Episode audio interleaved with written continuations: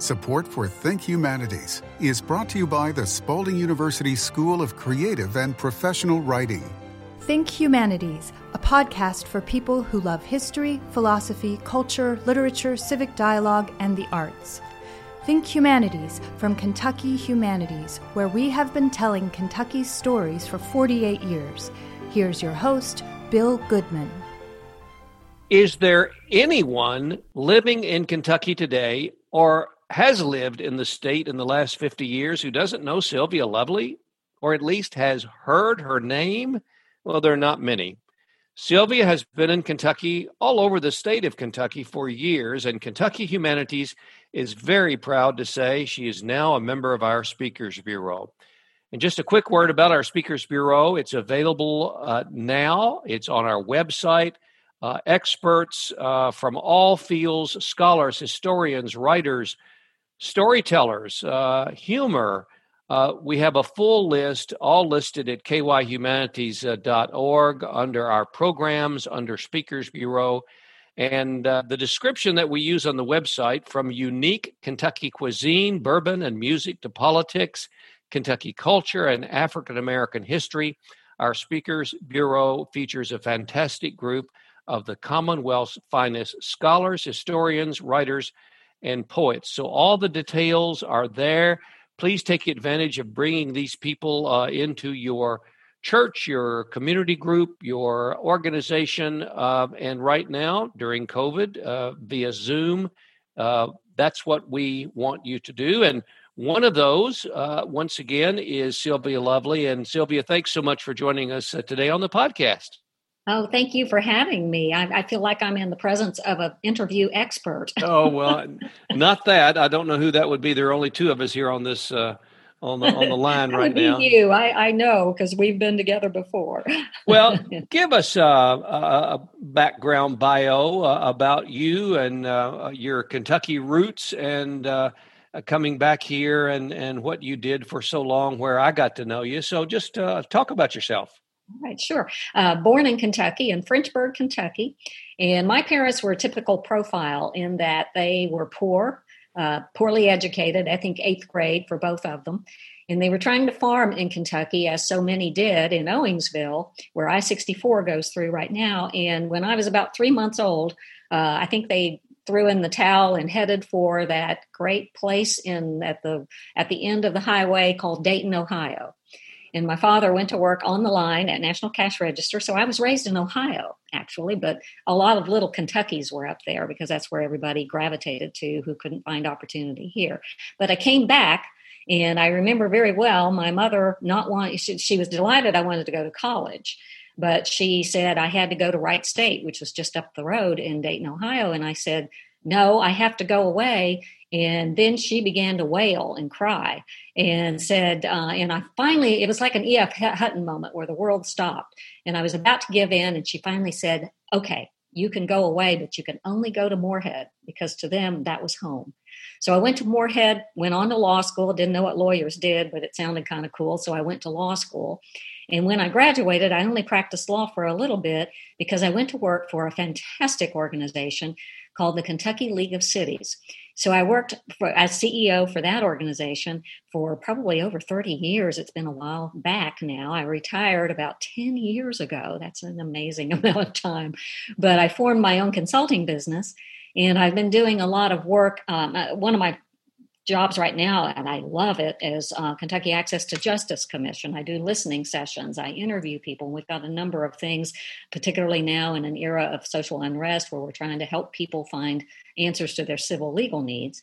And but what I've started doing that I absolutely love, and in a very related way, are teaching is teaching stories to people, and that is kind of something that I found great joy in. I've written some books but what I'm really into right now is helping other people find their voices and not only write their stories, but to share those stories with other people.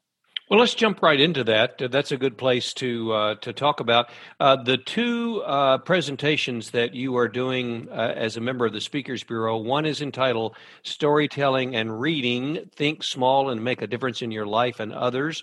Notes from a Story Collector, and the second one is more than a book club, wisdom wrapped up in a story. We'll we'll sort of uh, talk about uh, both of those, but I also want you to uh, talk a little bit more about uh, Grassy Creek Press. And your website is just very simple. It's uh, is it sylvialovely.org or com? Yes. Uh, yes. Dot com. Dot mm-hmm. com. Is Sylvia and Lovely written together? That's right. Yeah, that's right. So a lot of this is on your website, but uh, for those again who uh, have not been to the website, tell us about uh, Grassy Creek Press and how that kind of leads into your talks that you do for Kentucky Humanities. Well, when I began, I've written three books, as I said, and my last one was a memoir. And um, I wrote that book, and at the same time, I was trying to decide do you go self publishing or do you go to a, a so I went self publishing and I formed my own publishing company with the idea that still is a very real idea of helping other people write their books and they can publish under the Grassy Creek Press. And by the way, my website's under construction because one of the things that I'm trying to do is shift more of my emphasis right now on helping other people. And I call that connecting our voices. And I'm promoting that. I'm going to be promoting that through Facebook and various other ways.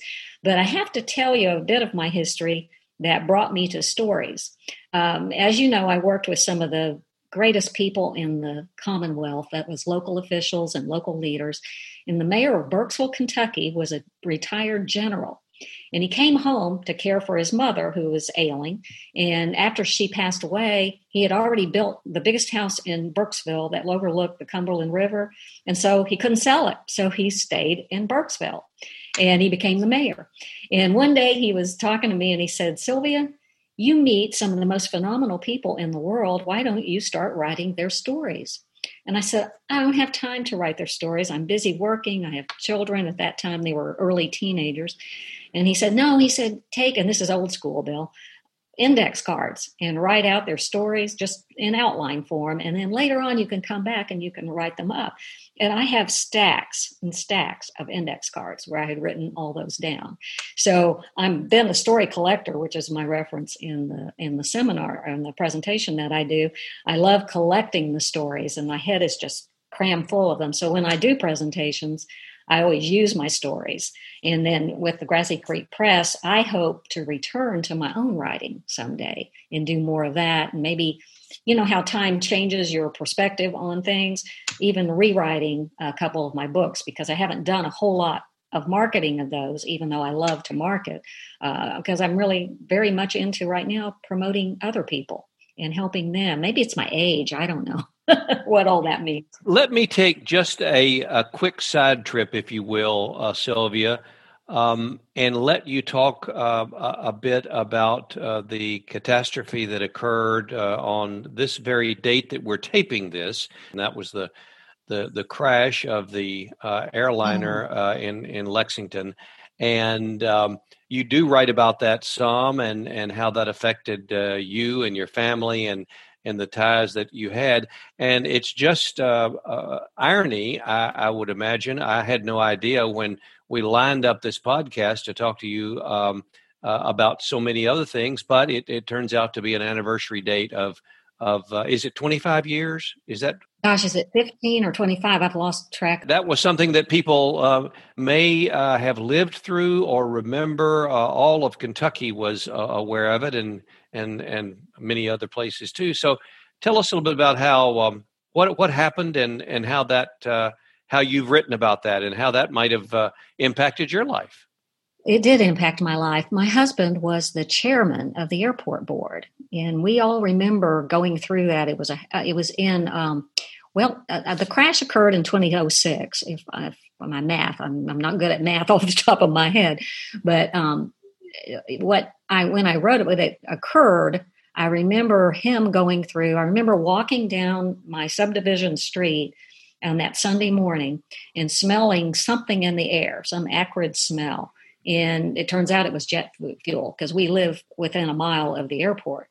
And uh, it changed everything. And I remember coming home, and Bernie got the call to immediately go and I think was and I've written about it in my memoir because it really figured into our life story and and and Bill some of the, sometimes life stories um, bring you to things that are not always the most pleasant experiences that you have and I think a lot of things that happened to me in the following year or two of that really cascaded off of that event. And I I really kind of believe in connections in the cosmos. I can't explain them, but I do. And I remember waking up in the middle of the night and seeing Bernie out on our porch smoking, which he shouldn't have been doing, but I would ask him, I would say, What's wrong? And he would say, I can't get that image out of my mind because he was one of the first people that arrived on the scene that day, along with Mike Gobb, who um, unfortunately is no longer with us.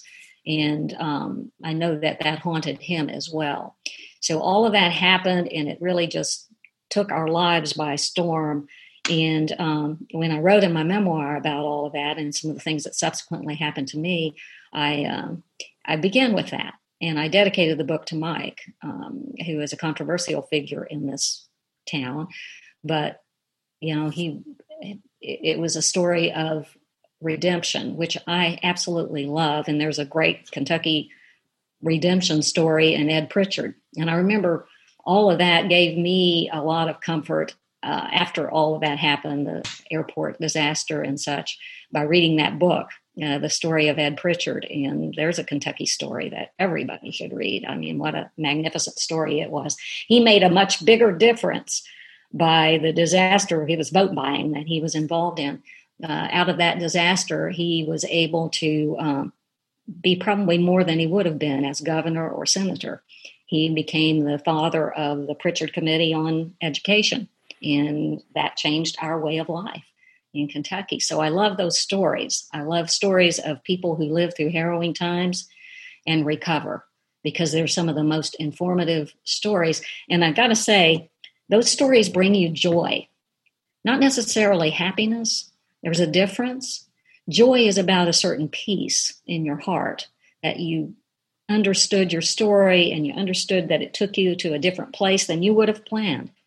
And I believe in that. And I believe that can bring you joy. That's one of the reasons I've come to stories with a purpose.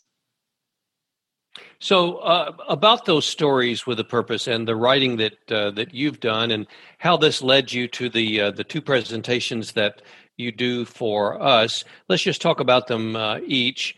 Um, think small to make a difference in your life and others. Notes from a story collector. Uh, those are the little note cards you're talking about, but you can expand on that and and uh, uh for that matter, tell us a story or two uh, if you can recall uh, in your presentations or uh, from those note cards. Uh, there has to be oh, a, yeah. a good old uh, Kentucky rural story uh, of some sort that you can. I've got a couple of really great ones, and I'll change the names to protect the innocent thing here.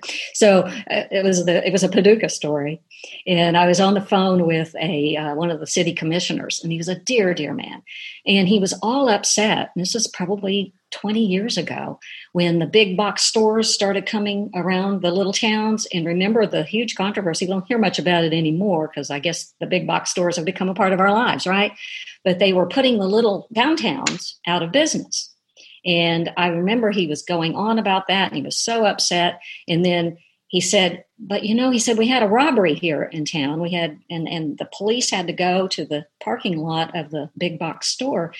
And he said, he paused for a moment and they, he arrest, they arrested the fella out in the parking lot of this big box store. And he said, um, You know, Sil, he said, everybody ends up there, even thieves. And I love that story. it was like perfectly yeah. captured that. And in a more uh, kind of a different kind of story, I remember the mayor, Mayor Collins of Morehead. And what a dear man he was. And uh, he grew up in very substandard housing because I'd always wondered he was just obsessed with housing in Morehead and making sure there was adequate housing for people that couldn't afford, you know, market rate housing. And I remember he uh, he uh, he he de- he really dedicated his life to housing. And I, you know, that was just a beautiful little story. Of course, I think, aren't you from around Glasgow? I am. Some, yes. Some great stories from Mayor Honeycutt too. You know, and he mm-hmm. um, he was he was quite something as a band director. And I remembered his beautiful story of he was an internationally renowned out of Glasgow um, band director. And he, when he retired, he became the mayor. But he would tell me stories of taking his band uh, around to various places in the southeast and being refused service at restaurants because he had black members of his band. And he said, I just marched my band right out of those places if they wouldn't allow my students. Yeah. I mean, I that was beautiful, yeah. you know.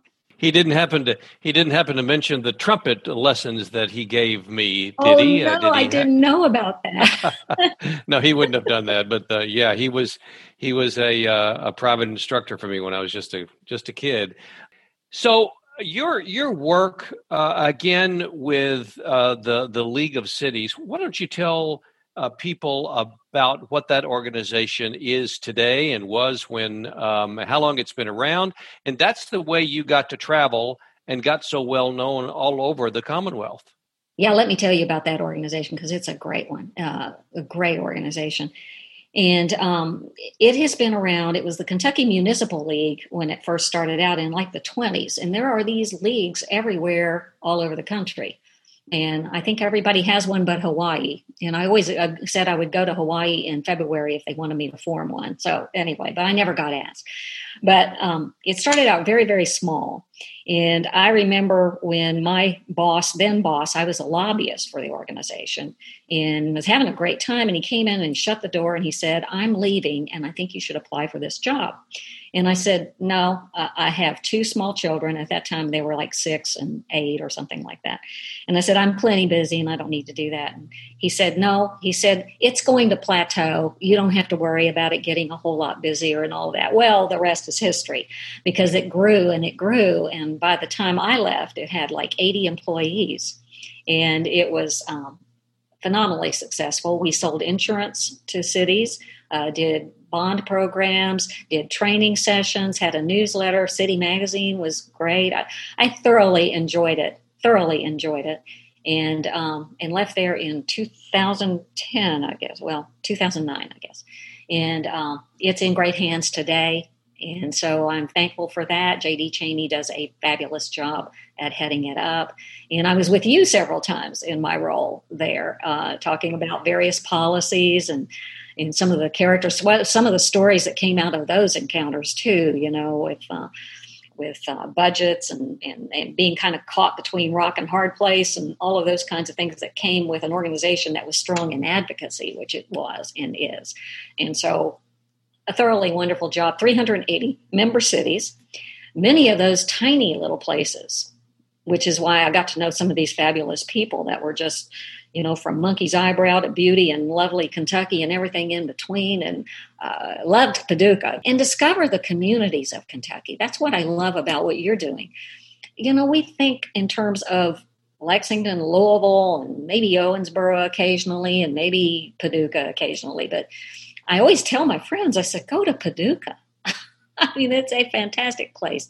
Uh, it, it, has everything. I mean, it's at this confluence of the rivers, and I'm in the restaurant business part of the time. So, uh, you know, some fabulous restaurants. I mean, I was there not too long ago working on my Kentucky Access to Justice work, and um, we just don't know what we're missing out on. And so that's why I love promoting you. Uh, and your work. Well, you're um, you were taking words right out of my mouth as a, a follow up conversation about trying to promote to uh, people all over the state uh, the uh, there's a for some reason a reluctance for people to to travel Kentucky when they think about going on vacation they might go to Myrtle Beach rather than going to Kentucky Lake or they might think about going uh, somewhere else besides uh, the Breaks uh, Interstate Park I remember very um, distinctly don't ask me why, but you, uh, the League of Cities, uh, was doing a program in Owensboro, and I had been there several times, of course, uh, with Kentucky Educational Television, but we were doing a, a forum there, and uh, it was uh, incredible. Uh, the the energy, uh, the the beauty, uh, the river, the the development, uh, meeting people there. I've since um, become more familiar with with Owensboro. They're big supporters of of Kentucky Humanities. But if people haven't taken the time to drive from Louisville, Lexington, uh, to go to Owensboro, Paducah, or the other way uh, to to explore Appalachia and Eastern Kentucky, where you're from, and and to visit Pikeville, can you you can hardly describe to someone uh, how uh, beautiful Pikeville, Kentucky is, uh, the, the, the university there, the optometry school. I mean, it's it's hard, and now the downtown, a brewery and and restaurants. Um, so people do need to get out, and I think that's part of Kentucky's story that you probably talk about some of my favorite stories about Owensboro. I spent a lot of time there, and I remember, I don't know if you remember Mayor Charlie Beach. He's no longer mayor of Beattyville, but he's president yeah. of the league. Yeah. And I'll never forget, we were taking a trip to Owensboro. We were getting in the car. And, and that, this is one of the beauties of my work. He was a, con, he did investing all over the world and he did these amazing things so he gets in my trunk i'm driving and he gets out his stack of magazines and i look over and he's looking at a Rock and Dirt magazine because he was getting ready to buy a crane. I'm like, I love this country, you know? So we go to Owensboro, and I was a real nut about making sure I got home at night. It didn't matter if I had to leave at one o'clock in the morning. So we had a presentation to do, and we got in the car. Probably David Adkisson was mayor at the time, who's a who's legendary with his work with the chamber and various other things. He was a great mayor, and he built so many wonderful things, the River Parks Center and all this stuff. But we get in the car at like 1 a.m and Charlie's driving, and we're on the expanse of the Western Kentucky Parkway, and I'm kind of dozing, and I and I kind of wake up, and he's got the windows of all four windows of the car going up and down, up and down. I said, Charlie, what is wrong? What are you doing? He said, Well, I'm about to fall asleep. and he was keeping us awake, but I wasn't doing a very good job of it. But I'm like, wow, maybe we should rethink this. Well, we're going to take a, a short uh, pause here, and then when we come back, so I want you to talk about uh, book clubs and reading and fiction and uh, all of that. Uh, we'll uh, hear a word from Spalding University. The Spalding University School of Creative and Professional Writing offers students intellectual rigor, emotional support, affordability, flexibility, and community at the world's first certified compassionate university. From certificate to terminal degree, the programs at Spalding School of Writing foster lifelong writing habits and help you forge a lasting writing community. Learn more at spalding.edu slash school of writing or email schoolofwriting at spalding.edu. Okay, Sylvia. So uh, the second talk uh, is uh, titled More Than a Book Club Wisdom Wrapped Up in a Story. Um, and I agree with you. Uh, your first uh, sentence there, uh, d- despite the naysayers, book clubs are booming. You know, publishing since March during COVID 19 is uh, really doing well. That certain genres, certain books, uh, uh, groups of books are doing better than others. But my goodness gracious, nonfiction, romance, uh, are, are, are selling well, and a lot of book clubs are flourishing. And you talk about that, don't you? Yeah, I love it. And oh, here's something really exciting, Bill. Not only are they flourishing among people that I see, you know, meeting at my the place that I co-own the restaurant, they come in the evening and they will form their little book club there. But you know, they're always asking me, "What do you think we should read next?" or something like that. But you know what? It's uh, it's it's flourishing, and I'm so excited about this particular presentation because as I began this, what's happening is corporate America is waking up to this and doing internal workplace book clubs. Is that awesome? And like, for instance, you know, you can take a book um, oh, I don't know. Uh, there's plenty of Kentucky books, but you can also take something. My last one I read was A Man Called Ove. I don't know if you've read that one or not, but I know of the book. I have not read it. Yeah. It's about this kind of curmudgeon guy who finds a community to be part of eventually. And it's, you know, all of the fill in the blank kinds of stuff. But you think about that with team playing, uh, team team formation, how important it is, just learning the lessons of life in what our fiction teaches us. You know, The Heart of Darkness, Joseph Conrad, and some of the most beautiful writing around is African American literature.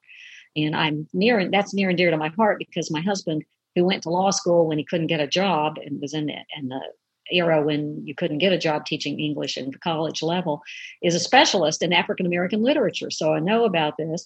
And one of the most beautiful pieces of writing is their eyes, their eyes were watching God.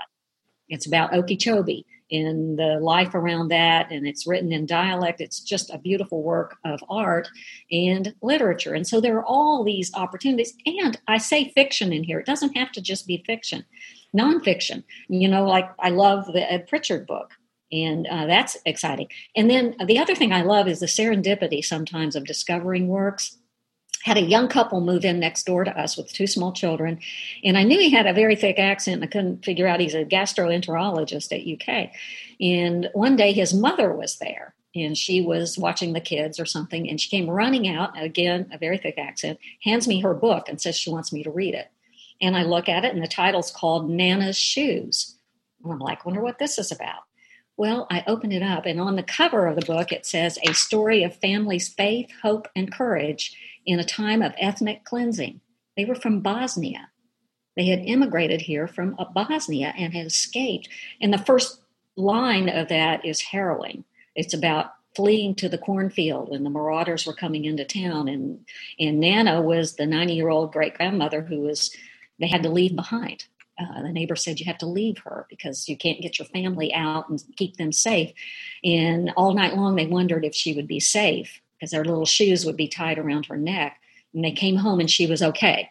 But I mean, to live with that, we need to know about those things. We need to know that the world of people that look and talk and think just like us live in different kinds of ways. And so, literature and nonfiction and fiction in these book clubs, I think, are very robust. And then the idea of awakening corporate America to the idea. You know, we, we kind of gave up childhood books like The Little Engine That Could and all those kinds of things. We gave that up in favor of pie charts and bullet points and PowerPoints and blah, blah, blah. But return, return to the to the stories. The stories can inform you because they capture you. It's the oldest form of communication and they capture your imagination, you capture your thinking. And I just, you know, that's just I would love that. I love that presentation too. I love both of them. you also uh, you you teach writing uh, at the Carnegie and other places. You you uh, instruct people on telling their own story. Are are uh, sometimes the people who aren't used to writing or haven't written before are they reluctant to to oh, reveal yeah. part of themselves? They say, I don't have a story. Yes, you do. And so the first thing I do in my classes is I form the community. Everybody tells, you know, what they're there for, what their goals are. And I find out that in the class, I had 14 people in my last class, which is kind of a management issue, but we did it. And, uh, and you go around, everybody says, well, here's my goal. And I found out I had poets and writers, people who are published in there, as well as just beginners. It worked beautifully because they all came together and they helped each other because you form a community and then in the second class, what I asked them, it's a three part class, could do more, but I don't want to stretch their, uh, I, although nobody wanted it to end either, but you, you, you bring them together in the community. And then I assign them. The first assignment is find every single day, look for something really ordinary in your life. And, and I use the example of cardinals. I walk my dog and I started seeing cardinals, a lot of them, seem like. And so I somebody said, "Well, you know what that means. Cardinals are a sign that that someone has come back who has passed on. So it could be your grandfather. You know, it's a it's kind of a flight of you know who knows. But I remember thinking I researched it, and true that's true. It's a it's that cardinals come back as a loved one that's passed on, and now I see my cardinals everywhere. But why, you know, I want to explore why that meant so much to me. Well, I think the reason it means so much to me is I'm reaching the age where, well, you know, you're, you're looking at where where's all this going and sure. what does all this mean. And the, so the Cardinals part. So I use that example, and then they come back with their ordinary moment, maybe walking into the post office and somebody said something, or an ordinary moment of you know just just the ordinary life moments and then you explore why did that stand out for you? Because what ultimately stories do is teach you self-awareness greater empathy for other people uh, and, and how everything you do matters. So making good choices is a really critical thing in writing as well. And then you know writing that brings humor to the table humility and even the chutzpah of knowing that you know you're, you have a story to tell and how important that is Well, Sylvia, lovely. Uh, we're delighted that you are a member of our Speakers Bureau now uh, officially and that you can represent Kentucky Humanities all over the state. Uh, we want people to contact uh, contact you, contact our office uh, uh, in various ways, email, phone call, and and ask if you can visit their organization. You have such a a beautiful life story to tell, and we're just happy to include you in in our uh, stable of terrific uh, scholars, historians, storytellers, uh, and you can uh, help us tell Kentucky's story. Thank you so much for all you do. Thank you, Sylvia. Think Humanities is a podcast from Kentucky Humanities, where we have been telling Kentucky's stories for 48 years. Think Humanities is available at kyhumanities.org, iTunes, and SoundCloud. Join us next week for a new episode of Think Humanities.